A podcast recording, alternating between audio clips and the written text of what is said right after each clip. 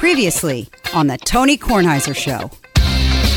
So if it's a family, it's like Paul's the oldest brother, and he's kind of bossing everybody around. Bossing John around. Bossing John around because John is the perfect middle child. John is kind of carefree, and yet he's an insurrectionist. He's just kind of sitting there. And George is like the youngest in the family, and he's like, Why are the two older boys leaving me out of everything? Ringo is the family pet. The Tony Kornheiser Show is on now. That, of course, is our capsule review of the Beatles nine hour movie that's available apparently on Disney Plus. I said to my attorney last night, I work for Disney. Shouldn't I get Disney Plus for free? And he goes, Good luck. so that's the end of that. This is a special show we're doing today. We're going to talk to my old and dear friend Mitch Albom. Um, and originally, Mitch was supposed to be in Washington, D.C. tonight to do an event. That thing fell through. And I was really excited, as Mitch knows, because Mitch was going to come to the house this morning and I was going to put Mitch in the chair that Michael normally occupies on the far end of Uncle Benny's table. And then I was going to say, lean back a little bit and look to your right. Do you recognize anything? Because that would be the piano that Mitch played the last time he was in this house, which is about 25 years ago. Those of you who know Mitch Albom as a great sports writer, as a great writer of nonfiction, as a great writer of fiction, may not know, and we'll get to this later in the show, that all he really wanted to be in his life is a, is a rock and roll star. So you you have the piano ready at your house, right? You've got I, that. I have a piano ready at my house. Yes, it's Good. A few feet away. So we're going to get to that. We're going to get to that. I'm happy about that. But let's start with the. Uh, I, I mean, I just think this is wonderful news. Your latest book, The Stranger in the Lifeboat, is number one on the New York Times bestseller list, and and I I wonder, you know, you've had that before. You've had number one, number one in fiction. excuse me, and nonfiction. I imagine it's still a thrill. I imagine you don't get jaded. I imagine you, you sort of feel like you're being approved when that happens. all those things. Yeah, every one of those. Uh, you never get jaded. You never get tired. It's not like books aren't like sports columns where after half a year you can't even count how many you've done. I still over since Tuesdays with Morrie. This is my tenth book, so each one still is, is is like a child, you know, and it's a big deal when it comes out. And yeah, if it gets a number one on the New York Times list, it's a really big deal. Um, but you know, mostly it's the fact that you start to hear from people uh, after you've written a book that they liked it, they read it, it moved them or something. It's a little like, like I said, you have a child inside, and it's just you and that child for a year or whatever, and then you open the doors and everyone goes, "Oh, what a beautiful child! what a nice child!" And you say, "Oh, good, I thought so too, but I wasn't sure." Um, the famous writer Scott Fitzgerald famously wrote, "There are no second acts in America." You've had second acts. I mean, that's it's you've had, and I look. I know how this works because I'm doing something now that I n- never intended to do. Yes. but I'm still in the same field. Basically, I'm in the sports field. You went from sports writing, newspaper writing, columns, nonfiction, fiction.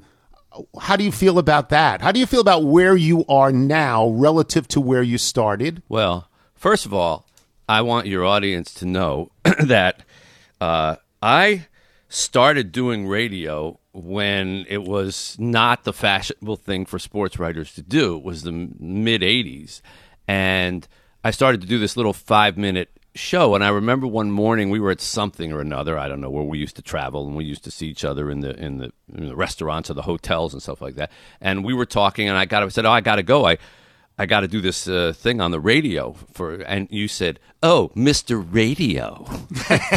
oh, oh, Mr. Radio has to go. Mr. Radio. And uh, you've since uh, grabbed that mantle from me and pretty much everybody else. So, uh, yes, that was the beginning of my second act. But honestly, Tony, I, I've had third and fourth and fifth acts. And, and the biggest uh, second act for me wasn't so much going from sports writing to radio or television, sports reporters or stuff like that. It was Tuesdays with Morrie. It Yeah. was when I was, and I, you know, to to be perfectly honest, you and I have known each other a long time. I was, I was just heavily driven, ambition, ambition, ambition. You know, during my 30s in sports, and I had no other eyes for anything else. And then I saw my old college professor was dying from Lou Gehrig's disease. on television. He was talking to Ted Koppel, and I uh, I hadn't seen him in 16 years because I was so busy being ambitious. And I was really close with him in college. He wasn't just a guy I knew. You know, I, I spent four years with him. He was, you know, I ate at his house and and uh, you know traveled around the campus with him, and uh, you know he was he was like an uncle. And so I went to go see him, and one visit turned to two, and two turned to three, and three turned to all the rest of the Tuesdays that he had left in his life. And I ended up uh, writing a book to pay his medical bills. That was the only reason Tuesdays with Morrie was ever written, and nobody wanted it. I got turned down pretty much everywhere I went. Uh, gave him the money for to pay his medical bills, and thought that I would return to sports writing. And to be honest, I never really fully returned to sports writing after that.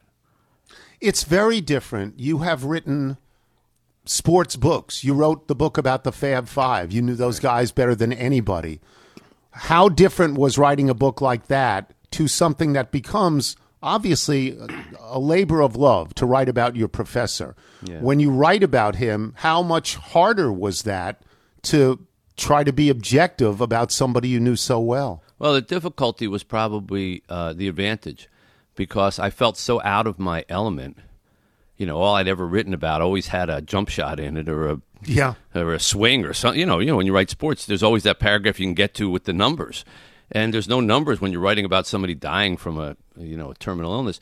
So I just decided to just keep it simple. I, I said I, I don't know what I'm doing here, uh, so I'm just going to tell what happened, put a lot of dialogue in between me and him, and and and not try to overwrite it because I'm out of my element.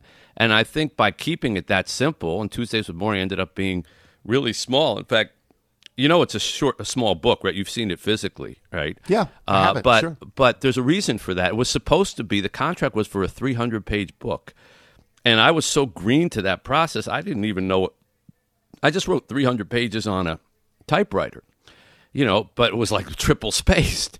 And Yeah. when I sent it to them, uh, they called me up and they said, "This is way smaller than 300 pages. It's like 180 pages." And I said, "Well, that's all I, you know, that's all there is." Uh, I, I said everything I wanted to say, and they said, "Ah, don't worry about it. We'll just make it a small book." Uh, because if they had made it a regular sized book, it would have looked like a comic book, you know. And so that's why Tuesdays with Morrie was such a small book. And then every book I've ever put out since Small, has been a tiny book. That's become my, you know, Yeah. trademark. But as as we like to say in the trade, 50 million sales later, you know, I mean that book is translated into a million languages. It's all over the world and it it leads I mean I think you probably ask yourself this, are you ever burdened by that it, it, that when people meet you and they've read it and it's changed their lives because I've been with you when people said your book changed my life. Is that ever burdensome that you think they expect you to behave or act in a certain way? It's not it's not burdensome, but it it changed dramatically from you know I was 37 and I was on the sports reporters and so people would recognize me in airports and and they would always say hey who's going to win the Super Bowl? You know and you'd get to keep walking and you'd go Patriots you know and just keep walking. Uh, and then all of a sudden after Tuesdays with Morrie came out people would stop me and they'd say hey uh, my mother died of cancer and the last thing we did was read your book together you mind if we talk to you? And you can't go Patriots and just keep going. You know, it doesn't work yeah. like that. And so you have to engage. And Tony, you've yeah, you've been with me, but uh, you know, if, and if I go to a like a book signing or or a talk, I will engage in those sad stories sometimes two hundred times a night. And when you do it that much, what it does to you is you realize you become empathetic. You have to become empathetic, or else you just become jaded. And you become empathetic to the fact that pretty much everybody is walking around with some sadness or somebody that they're grieving or somebody who's sick in their life and whatever. And they, maybe they're just not showing it.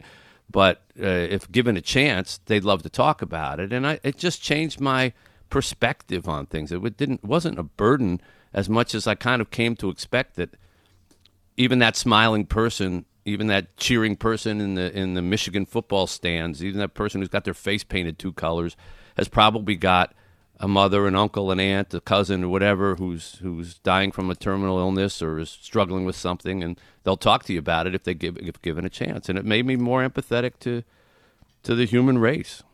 we get um, we get emails, and occasionally we get emails, and they basically say this: "My fill in the blank was dying, and we listened to your show together, and you gave us laughter, and thank you."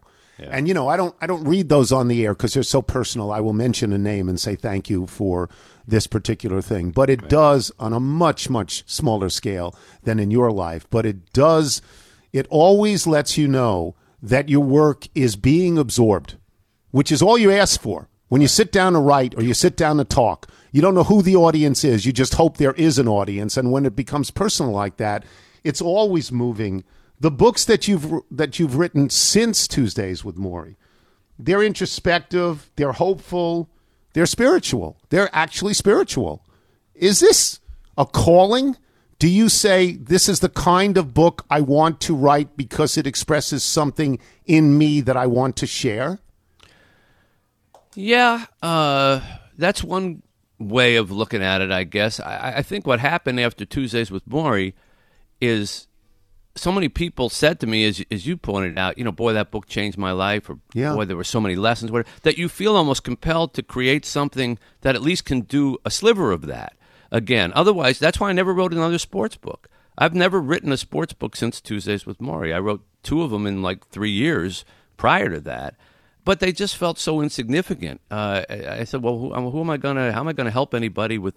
With another book about a baseball player, or, or not that there's anything wrong with a book about a baseball player. It's just I felt, like you say, sort of called to to continue to uh, put whatever lessons I kind of got from Tuesdays with Morrie into some form, be it fiction or nonfiction, in all the books that followed. And if you really look at them, in the nine that followed, there's a piece of Tuesdays with Morrie in every book that I wrote after. How are you with the word spiritual?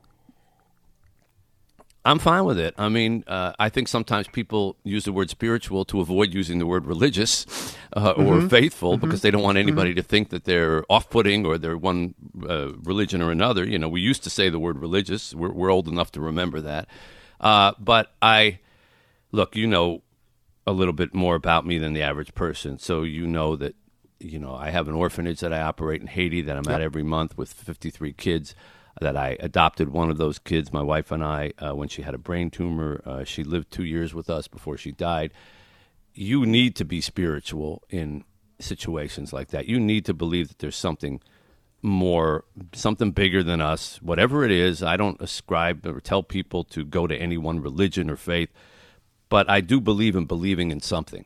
You know, I do believe that we don't. We're not just worm food when we die. If we were, I mean, there would be no explanation for some of the suffering, no explanation for some of the things that I've seen people endure or that we've had to endure, uh, my wife and I, in, in our lives. So, yeah, I guess I'm I'm spiritual in that way. do you in writing these books like you don't you don't sit around all day and think of ideas for books i would think i would wonder do you feel pressure to write another book i mean the stranger in the lifeboat it's number one on the bestseller list do you feel pressure to write another one? When you get an idea for a book are they blasts of light or do you labor over the ideas? Is it as easy to write as a song? Is it fully formed in your head? How how do you do it? How does it work? Songs were always easier. Uh, uh, it, it's harder than a song, but it's not the laborious process that you're you're kind of uh, suggesting. I have lists of ideas of things that I want to explore, and, and and not enough years left in my life to get to all of them. Writer's block's never been an issue for me. Coming up with ideas never been an issue. Coming up with the time has always been the issue, and I it's probably because Tony, I don't start with uh, plots. I start with like the idea I want to get across. So, Stranger in the Lifeboat, for example, which is a is a is a you know a, a high seas adventure. You know, for me, Uh, it's it's uh, you know they're out of people out in the ocean and lost at sea, and I had to do all this research about you know how you survive in a life raft for days and weeks and all that. But it didn't start with let, let me write a book about you know castaways. It started with I want to write a book about help and how people ask for help in this world and how help arrives in kind of different forms that we than we think it does. And once I had that idea, then it was like, all right, what's what meat do I put on top of these bones? Uh, and and that's the way you know that's the way the five people you meet in heaven was. I didn't want to write about heaven per se. I wanted to write a book about people who think they don't matter in the world, and how can I create something that shows that everybody matters. Ended up creating a, this whole conceit about heaven and go to heaven, but everybody thought, oh, he wants to write about heaven. No, it was it was to write about life on Earth, uh, and so that's why I probably don't hit that wall maybe that some people do about. Gee, I I kind of wrote a story about this type of person before, or this kind of plot before, and I need to find something new. It's always putting, as I say, putting meat on bones. Well, uh, where did the ideas come from? In other words, is is every book your last book, or in your mind, it's not your last book? There's always a next book. And how many ideas do come to you in the middle of the night, and you you think about them for a while, and you say, "No, that's not me. That's not going to work." Yeah, I, a lot of ideas come to me in the middle of the night, the middle of the day, the shower, uh, exercising. Yeah. You know, it's, it's, the shower is always difficult because you don't don't have any pens in there, but uh, you have to try to remember. Hard to write something down in the shower. Yeah. Uh, but mainly the ones that I choose to pursue are the ones that uh, I feel, number one, uh, and, and usually I'm going through in some shape or form. Uh, and number two, that I get a sense that other people feel. So I talk about it with other people, and, and, I talk about an idea, and I think, did you ever go through this? Did you ever feel this? And you know, if seven or eight people say, "Oh yeah, you know, it happens to me all the time," or "I feel mm. that all the time," or "I wonder that all the time," I go, "Yeah, I'm probably onto something that's fairly universal here." And let me see if I can create a story like that because we're, we're all, you know, when you want people to listen to the radio or you want to listen to the podcast, you want people to read your column, um, you want people to read your books, and it's the same thing. And so you know, I, I, never kidded myself that my life was so interesting or my issues are so interesting that I, I, I should just write about them and let and people are just going to have to find their way to them. I always looked for things that other people were going through as well as me, uh, and and figured, okay, I'm I'm I'm I'm tilling soil here that other people, uh, you know, can grow things in as well, and that's usually how I decide if I'm going to pursue mm. an idea or not. I get asked a lot, um, people who I mean, I've lived in the same place for 40 years, and I did my work at the Washington Post in Washington, D.C., where I still live. So people know that, I, you know, older people know that I was a writer. And I am often asked, and this is different from you because you produce work, you know, you, you write. I'm often asked, do you miss writing? And I say all the time, I miss having written. And if, and if they're curious about that, I tell them writing is so hard. Hmm. Compared to everything else I've done, it is so much harder. More satisfying, maybe, but so much harder. Do you feel that way? Absolutely. I also am one of those people that says you should be writing because I know, I know how good you are. And uh, when we when you stopped, we lost a really important voice and a really really good voice and a really funny voice. And uh, you know, there's nobody has really stepped into that void. I'm probably embarrassing you, but there, nobody nobody took over what Tony Kornheiser brought to the to the journalism and not just sports. I mean, you another thing that you teased me the hell out of when I started writing a column uh, for the uh, uh, I don't forget what it was called at that point in our section, but it wasn't sports. Oh, Mister Non-Sports. Oh, everything you teased me about, you did better than me. doing no, everything. End up. end up doing and doing way better than I did. Uh, I don't know. All right, we're going to take a break. We're going to come back. Mitch Albom is going to play the piano. I'm Tony Kornheiser. You're listening to the Tony Kornheiser Show. This is the SeatGeek ad. They want me to talk about how I have the SeatGeek app, and it's the best way to get tickets for live events. Michael has the SeatGeek app. Nigel has the SeatGeek on app. On the app right now. I'm not an app person, but tell the people trying to search for tickets for your uh, WFT playoff contenders well, right here. Well, they're gonna. Well, you know what? It shouldn't How about that home hard. field advantage yeah, last it night. It shouldn't be hard to get a ticket for their games because the entire upper deck was empty. I see what they did night. with the club level. if you're the NFL, you feel bad about that. But if you're SeatGeek, you're thinking, here's an opportunity to sell some tickets lot to people of, who lot want of green light go. SeatGeek is incredibly popular with all kinds of people. In fact, it's the highest rated ticketing app, whether it's concerts, baseball, basketball, football, festivals, or anything else. SeatGeek puts tickets from all over the web in one place to make buying simple. SeatGeek rates every ticket from 0 to 10 to make sure you're getting a good deal. Green means good, as Michael alluded to, red means bad. You can get $20 off your first purchase with the promo code TONY at SeatGeek.com or on the SeatGeek app. That's promo code Tony for $20 off your first SeatGeek order. SeatGeek, get your seat in a seat. I like that line. Download the app today and for God's sakes, people, use the code. this is the Tony Kornheiser Show. The Tony Kornheiser Show. All right, we're back with Mitch Albom. His latest book is The Stranger in the Lifeboat. You've heard about the creative process that he goes through. What you probably don't know is that he started out to be a rock and roll star. Um, how'd you That's a, become a, that's rock a, and that's a little a little Well- bigger than I was aiming. I just wanted to write and produce. I didn't want to be the star. I, as as as Leigh Montville once said, I didn't want to be Dion. I just wanted to be one of the Belmonts. And uh, you know, I, I wasn't I wasn't looking to be you know front and center. But when I started out, you know, that's what you had to do. You had to have your own Right. band. You know, I was in New York, and well, first I was in Europe. You know, that's where I, I started playing music. I was in Greece, uh, but that's I don't know if I ever did. I ever tell you that story No. when I was in Greece. You know that I, No. I ended up uh, in. Uh, it was a crazy thing. I, I ran out of money. I was traveling with a with a with a buddy of mine, and he took all my money to go back home, and I got stuck without any money and and and uh, a a Eurail pass that didn't work, and so I ended up having to to uh, take trains from uh, Brindisi, Italy, up all the way up through Italy, all the way up through Yugoslavia, which doesn't exist anymore, back down into Greece to try to get some money that had been wired to me by my folks in Athens. And I couldn't get to Athens. So it took me three days on trains with no money. I had to beg food, and it was a really humbling experience. And, and uh, I finally got to Athens, and and uh, the bank was closed.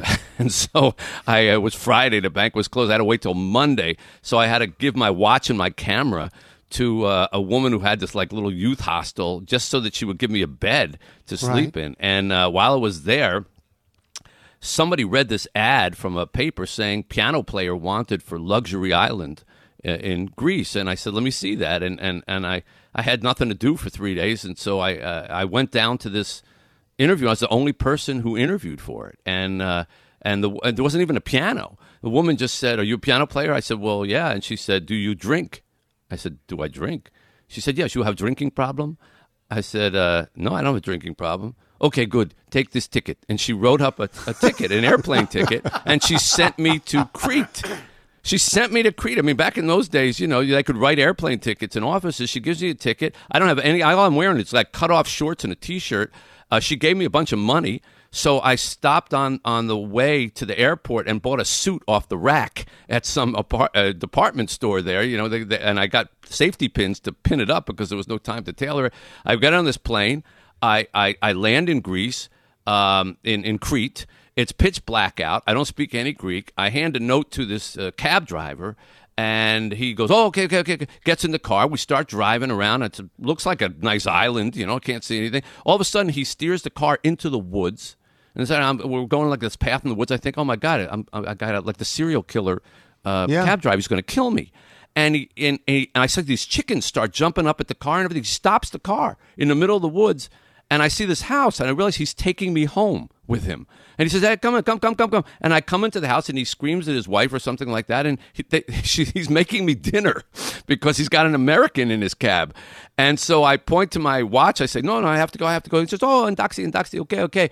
And he texts his wife. She grabs this big chicken and a watermelon and some feta cheese, and she gets in the car with us and we take off together. She's feeding me over the over the back seat. She's giving me chicken and watermelon and everything. I'm having this whole meal in the back of his cab. Finally, get to the uh, uh, place. It's this beautiful hotel. I walk in. I'm supposed to see this guy named Peter Papadopoulos.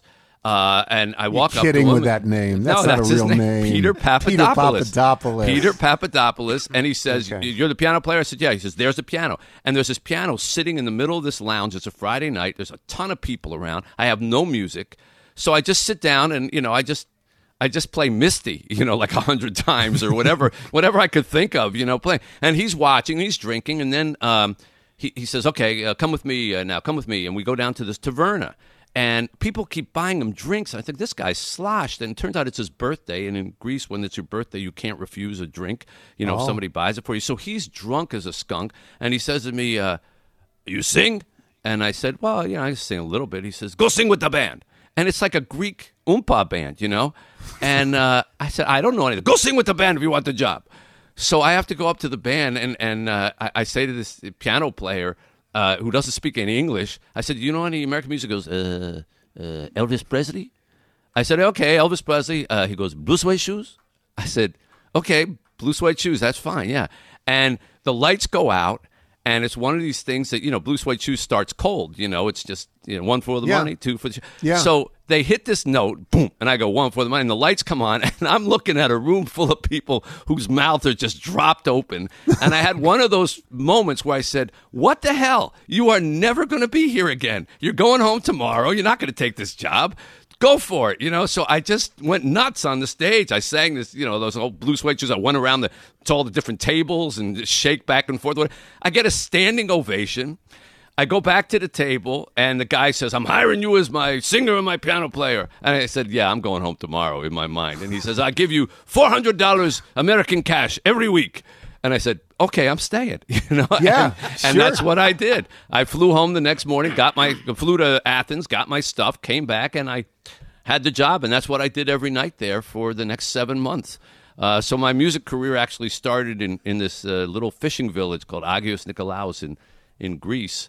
Uh, and then I came back to America. I gave up that job. I had a little bungalow on the Aegean Sea. You know, all I had to do was play piano and sing once a night, and they paid me cash. They all the food I wanted. If I ever went into town, everybody on the little part of the island knew me. And I never had to walk home because a car would pull up and the window would roll down. And they'd say, "Hey, Elvis, get in the car. Come on, we go." You know? so uh, it was like the greatest existence. And of course, like an idiot, I gave it up because I wanted to get back to New York, you know, and start my music career. And so I came to New York, and then I just became another starving artist.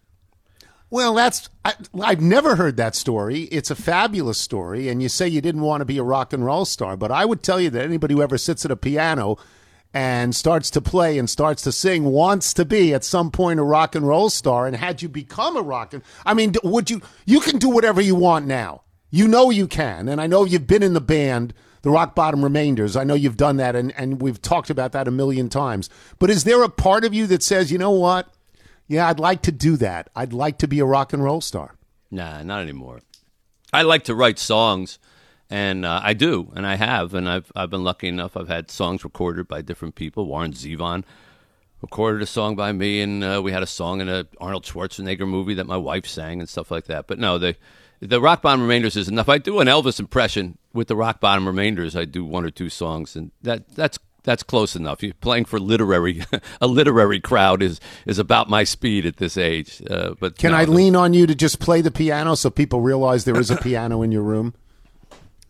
You want me to play? the Walk over, roll over, whatever happens. Let me see. Roll over Beethoven, tell here. the news. Uh, what do you got? All right, let me see. Pretend we're in Crete. Yeah. Okay, the piano is on the microphone. I mean, the piano, is- the microphone's on the piano. The microphone's on the piano. I hope it's. I hope your piano weighs more than that. Uh, okay, can you hear that? All right. Yes. Yep. Let's see. Let's play one song. I'll play half a song. Okay. You shake my nerves and you rattle my brain. Too much love drives a man insane. You broke my will, but what a thrill. Goodness It's is great. great. It's a great great ball. I laughed in love, but I thought it was funny. You came along. boom, Hope you're standing up now. broke my mind. I'm not standing up. Hope you're doing the Goodness killer. gracious, Great balls fire. That's Kiss wonderful. me, baby. Come on, Tony, sing it. Mm, feels good. oh, me, baby. I got to love, you like, a lover should. That's fine. so, kind. Got to tell the world that you're mine, mine, mine, mine. I tell them nails and I twiddle my thumbs. You're real nervous, but the show's fun. Come on, baby, you drive me crazy. Goodness gracious, break balls of fire. There'll be an audio tape of this. It'll embarrass us for the rest of our lives. That's wonderful. See, you can do that. You have that skill. This is not a monkey playing. There's a live person. It's great. It's Good great. enough. It's great. I always That's definitely the first time I did that on a podcast. well, so so this is like here's the difference. Here's the difference between you and I. I think, or one of the many differences between you and I. And I think I've told you this story. I went to see the Bruce Springsteen play. Did you see that? Your buddy Bruce Springsteen. Did you see that play by any chance? Uh, no. Okay. So I went to see it a couple of years ago on Broadway, and in the first 10 minutes of Bruce Springsteen going on stage, he talks about seeing Elvis Presley as a kid on the Ed Sullivan show. He's five, he's six years old. And he says, and I knew right then and there I wanted to be a rock and roll star. That's what I wanted to be. And I had a uh, just complete, you know, melding into Bruce Springsteen at that point because I knew when I was six or seven years old that all I ever wanted to be was a sports writer. It's it. That's all I ever wanted to be. And I pursued that and I did that and I did it young and it thrilled me to do that. You were a great sports writer, but that's obviously not what you wanted to be, or was it? Oh, it was by, by that point. Yeah, I mean, you know, uh, you if you fail enough at music, you know, or something else, it changes your desires. You know, uh, you, you kind of say, well, that's not going to work out. Let me find something that I can get that feeling, but do it someplace else. And when I got into writing, for me, it was creative, but it still rewarded your effort. You know, whereas I remember being a musician in New York and auditioning guys for my band, and you know, guys were coming down are in their 40s and 50s, and they're auditioning for my band. And I'm like, Yeah. whoa, I don't want to be that guy. Yeah, yeah. 20 years from now, auditioning for someone. So, so when I got into sports writing, and there was a, a- advancement, you know, like if you were good, somebody noticed you, and they they wanted you to do more of it. Whereas I remember waking up in music, and nobody wanted me to do anything, you know. So you want to go where you're where people want you, you know, and, and want to see your work. And I think that that's what drew me to. And once I was sports writing, I didn't think about music anymore. In fact, I never wrote anything about music ever until uh, probably good 25 years after I was out of it, maybe even a little more. I wrote this book called The Magic Strings of Frankie Presto, which I love that book. yeah, loved it. I, I love, love that it. book too. It's and it's like twice the size of any other book that I've ever written because it was like a, a lifetime's worth of love of music uh, being thrown into one novel. You know, I love that book. I should tell people that when we used to go to Super Bowls together, because Super Bowls are in essence a sports writers convention, I assume they still are. When we used to go to Super Bowls, we would find a piano, we would drag Mitch to the piano, and Mitch would literally play, literally play until his fingers bled for dopes like me and Mike Littwin and Lesley Visser and Alan Greenberg and and we would we would all try to sing. Mitch was the only one who could really sing, but we would all try to do that and we would stay up very very late in the night to do that and and that was such a great joy for me. Do you still I do you still love sports? Do you still love it? You're away from it now to a degree. I mean, you have your hands in it. Do you still love it? Uh, not as much as I used to. Uh, I, I, you know, there are moments. I was at the Michigan Ohio State game, and that was great. You know, I mean, Yeah. it's, it's, Yeah. to be at a moment like that, but it has to. You know, a Wednesday. We always used to talk about, you know, the Wednesday column. You know, go out and find a, you know, go out and write about the pitcher who's won two games in a row on your on a Wednesday. Uh, there's that doesn't hold any interest for me anymore. But big moments or big stories. Sure, there's still the great appeal. I still watch plenty of sports, but I do want to say that you were amongst all the uh, all the scribes there. Uh, not only, first of all, you have a good voice, and secondly, you know all the words. I Like, do. You All the remember words. all of them. So there was, no, you know, I, I, I you know, uh, uh, uh, took a walking past your house Late last night. last night. You know, you know, Yeah, you know what comes sure. next, right? Silhouettes on the shade. all the Sure, shades got it. were. Take it from Uh, there. pulled and drawn, way down tight. See, yeah, I no, could I do can that do on that. any song from the 50s and 60s, and you would continue it. Yeah, I once um, I, I once got a call. I had moved to Washington. I was in Washington for about a year. I got a call from Lupica, and he was writing a column, and he said, "You, you remember? th- So this is like I don't know, 1980." And he said, "You remember? You remember that song by the Lovin' Spoonful, right?" And I said, "Yeah, sure, yeah." And he says, "Could you just, you know, give me the words to that?" And I go, "Where do you want me to start?" And so I did, you know, I did all the words because they are. I don't remember last week, but they are imprinted on my brain. Every song from the 50s and the 60s. Every song. I don't remember, you know, the, the names of the songs, but he says, because he was writing a column, Do you believe in magic? And I gave him every single word. And after a while, he said, Enough, enough. And I said, Well, wait, let me, let me just give you the rest of it. What, You know, what about the bridge? yeah, it so it's it's in my head. Yeah, it's in my head and it's in your head too. You know, Totally. and and even even stuff because when I grew up, my parents always listened to Frank Sinatra. I know every Frank Sinatra song. It's just you know you you just the first note starts, and and you just you know it right. I mean, you're the same way. You know every song. One You hundred know, percent. If I know, it's if I hear the first, if I hear the first note, I, I can play it from there. Yeah. Yeah, it's name that tune. Yeah, I can name that tune before you even give me that tune. I know the tune. yeah, it's a good line by Lee, though. It's a really good line. I don't want to be Dion. I want to be one of the Belmonts. That's a pretty good line. Gotta we will take another break, and we will come back with Mitch Albom. I am Tony Kornheiser. This is the Tony Kornheiser Show. This is the Policy Genius ad. Get your property cold weather ready by making sure you have the right insurance coverage. Policy Genius can help you find home and auto coverage similar to what you have now, but at a lower price.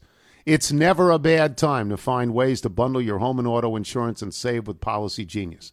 Head to Policy Genius, answer a few questions about yourself and your property.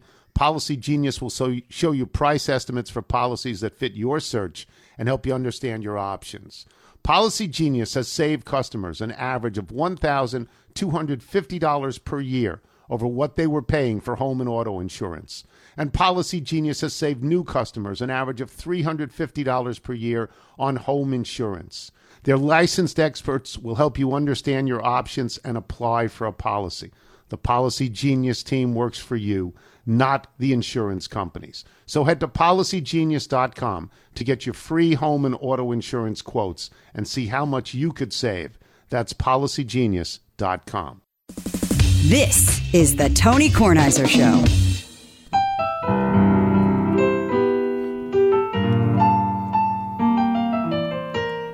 He said he could play Misty as we wander through this wonderland alone, never knowing our right foot from our left, our hat from our glove. You're Misty or too much in love. Damn it, I can do that too. Isn't that awful, Mitch? I can do that too. I haven't heard Misty in I don't know how many years. The original Misty, if I'm not mistaken, was Erroll Garner. Erroll Do you Garner think that's on the true? piano. Yes. Yeah. Yeah. Johnny Mathis, I think, in the uh, Johnny. Mathis. Very scary. All right.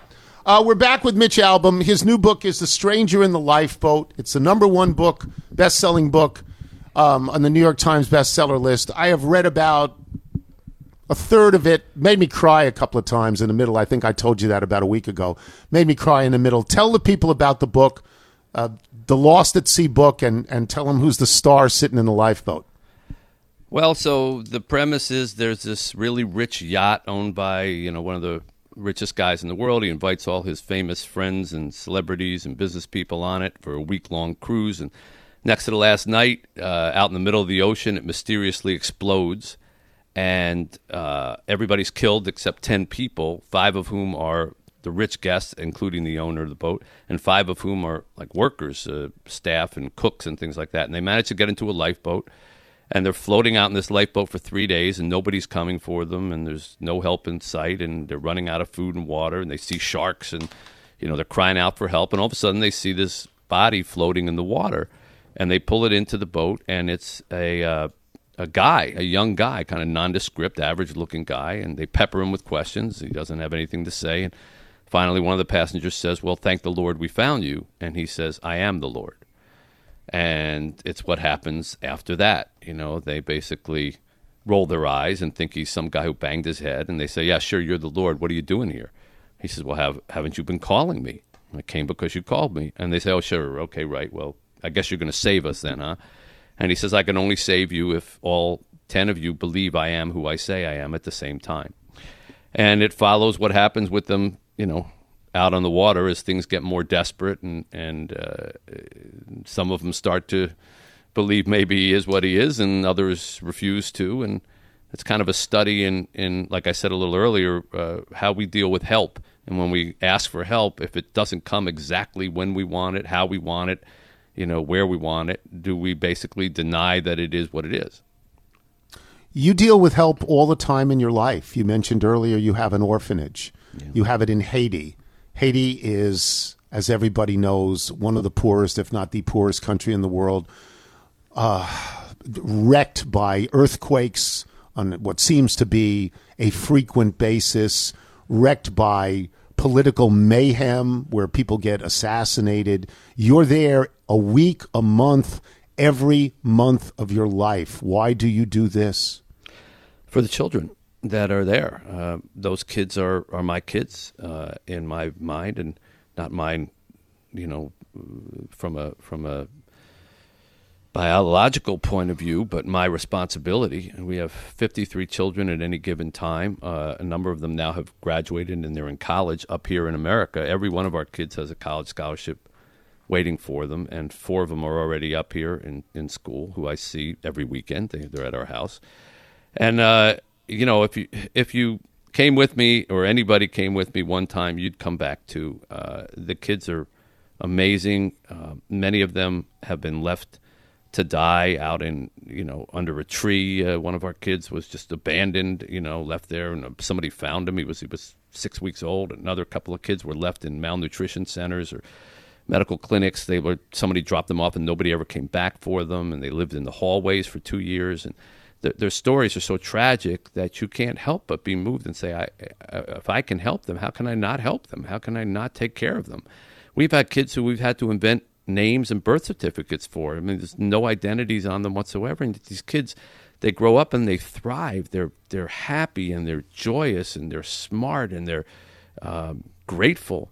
And so uh, my time there is the best time of my life, and, and I sleep better there on a four inch mattress, you know, and, a, and, a, and an old pillow than I ever do in my nice home here in the United States, uh, because you sleep at night there knowing that you're making a significant difference in, in children's lives. Where does this come from? Is it something as a kid? Is it something from your family? Where does it come from? Because not everybody does it. I don't really know the answer to that. I mean, my parents did it, uh, and they were they always helped out whenever they needed to. I didn't go searching for it. I didn't. I didn't. You know, wake Right. up one day and say, "Let me wander the world and find you know the most, the poorest, roughest, most violent and dangerous place I could possibly go to, and let me just start going there every month." It's. I'm one of these people, Tony, that just believes what gets put in front of you gets put in front of you for a reason. I'm one of those people that if I'm walking down the street and there's a there's a homeless person on on the street, I'll always give them money. Um, will I walk six other blocks to go find other homeless people were there? No, I, I'd love to say that I would, but that's not. But but if somebody's in front of me, I just figure there's a reason they're in front of me. And it's same thing happened with Haiti. I uh, I got asked to go down there by a pastor who had run this orphanage who thought it had been destroyed, and uh, right after the earthquake of 2010, and we went down there, and and it turned out that it hadn't been destroyed, but it had been overrun, and I started you know, falling in love with the kids. And I started bringing people back from Detroit to help build the first toilets, the first showers, the first kitchen, the first school. And eventually, this guy who was in his 80s, he, he told me he didn't have any money to run it. And, uh, and he was really old. And, and in one of those moments that, you know, you look back and you say, what was I thinking? I said, well, I, know, I could I could probably run this place. I run some charities in Detroit. How hard could it be? You know, and he goes, uh, "Praise Jesus, Hallelujah! Here it is." you know, and that was Yeah. that was pretty much it. And we haven't seen him since he's passed away since then. And and I've been running it ever since. So it kind of, I don't know, it's just put in front of me, and um, you know, I just don't shy away from those things when they're put in front of me. I should tell people that um, you do a lot of charity work uh, in the Detroit area, another one of the poorer cities of the United States of America. You do a lot of charity work. You do a lot of, you have businesses that all the money ends up going to charity. Right. And, you know, your good friends in sports writing, like uh, Anthony Irwin Kornheiser and David Michael Littwin, we don't do that. We may give some money here and there to people, and we may do our best efforts to help other people, but it's not close to what you do. And I wonder, and it, it's always always made me wonder if it's made you in any way a judgmental person. If you look at your peers and you go, why aren't they doing this? If you if you are judgmental, or do you have to guard against being judgmental?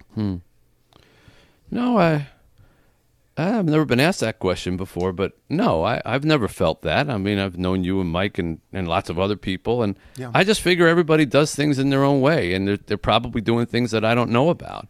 Uh, you know, we didn't have children, Tony, and uh, you know, you you have two kids, and Yeah. the the amount of time that it takes to raise kids, uh, that is charitable work in a certain sense. I mean, that is giving to the world, raising a family or doing honest labor. You know, I, I was one of those people that we got married. We didn't we didn't end up having kids. We tried, but we weren't able to. And you know, like I said about this book, The Stranger in the Lifeboat, it's about whether your prayers are answered when you want them or maybe later or not how you want them. Well, 15, 20 years after we prayed that we would have kids. I ended up taking over an orphanage, and and Yes. then and then And we have have fifty we have fifty three Yes. kids, and then we ended up adopting one of them, and and and she was you know slept in our bedroom for two years, and we traveled around the world trying to find a cure for her for for her brain tumor, and we had a family that we had prayed for. So I, I've never been resentful. Um, I wouldn't even know why I would be resentful towards other people. Uh, if they're not doing certain things, I, I, I not at all. Uh, I, it's its own reward, honestly, and it, um, I just try to get people to come with me. Like I've taken a lot of people to Haiti over the course of the last 12 years um, who have traveled with me, including the actor Brad Whitford. Um, uh, Oh, sure. I've- yeah, he's come with me. Then he brought his kids. Then his kid, his son, ended up working there. And uh, I always say, like, if you come, you, you'll see what I see, and and they do. So no, I'm more about just inviting people to come along, but I I don't see any reason to be judgmental of other people's efforts. I think everybody gives in the way that they can. And so uh, you'll go out to promote a book, right? You will you will go out and you will be questioned and you'll do a great job. Do people bring this up? Do you bring it up? Do you say, "Look, there's more to me than just this book," or do you or do you wait? It, and if nobody brings it up, it's okay, and you just move oh no, on to the next uh, thing. I, I don't. I wouldn't bring it up, but but people people tend to know about it. Right. You know, uh, it's funny. People they ask me about. I wrote a, the previous book to this was called Finding Chica, and it was it was a nonfiction book, and it was about our little girl that we adopted from Haiti. And uh, I don't ever have to bring that up, and people always say I'm sorry about Chica, or I, you know, or, or you know, I saw those videos of Chica or whatever, and um, no, I don't. I don't ever have to talk about it. They they they already know, and if they don't know, it's then they're not there for that. You know, they want to hear a, about a novel or whatever, and uh, you know, uh, there's there's plenty of time, and I get plenty of attention, Tony. I don't I don't need any more than you know, or for anything else. That's funny. Um, I, I mean, I'm in. I I feel the same way. I feel that I am the center of attention almost always in my life. I would miss it. I would when if, if it wasn't there, I would miss it. I don't know that I'd be like Mick Jagger, as the story goes, walking downstairs in a hotel in Memphis in a dress because nobody had recognized him for three days, and he wanted to make sure that happened. But I would, I would miss that, and I would miss all of the retinue stuff. I, would miss that. But I'm okay with it. You know, I'm I'm okay sitting down and not being the center of attention. And Yeah. it took that for me took a long time. I wondered, did it take a long time for you? Did you? Because we all like it. We, you love the sound of applause, don't you? I do. Yeah. Um, but like I said, I've had that in my life. I've had it on stage uh, in Greece, you know, uh, and I've had it. I've had it on stage uh, with Bruce Springsteen at the Roxy Theater with the uh, Rock Bottom Remainders, and you know, at some point you start to recognize that that uh, it's always going to be something bigger that you could want. There's always going to be the next level that you could say, well, I got this, but I want the next level. I got this, but I want the next level. And I've been very blessed that I don't have that gene. You know, like I, I, I had it. It was, it, it, like I said, it was earlier in my life. Ambition was my driving force.